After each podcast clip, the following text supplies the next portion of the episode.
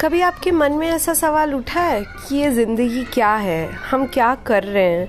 हमको क्या करना चाहिए? और हम एक्चुअल में कर क्या रहे हैं? या ऐसे कभी लगा हो कि बहुत ज़्यादा स्ट्रेस हो रहा है, हद से ज़्यादा बिल्कुल सहा नहीं जा रहा? इरिटेट हो जाते हो ओवर थिंक कर करके, एक ही चीज़ के बारे में सोच सोच के उस चक्कर में आप अपनी तबीयत बिगाड़ देते हो। अपने आजू बाजू वाले उनके साथ, अपने फ्रेंड्स के साथ, अपने फैमिली के साथ रिश्ते बिगाड़ देते हो। किसी से बात नहीं करते, किसी से बहुत ज़्यादा बात करते हो। अपना ख्याल नहीं रखते, किसी और का ख्याल नहीं रखते।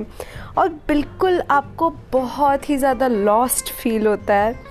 तो ये पॉडकास्ट आपके लिए है। मैं अपने लाइफ के थोड़े छोटे मोटे इंस्टेंसेस शेयर करना चाहूँगी, जिससे होपफुली आपकी मदद हो। तो स्टे ट्यून्ड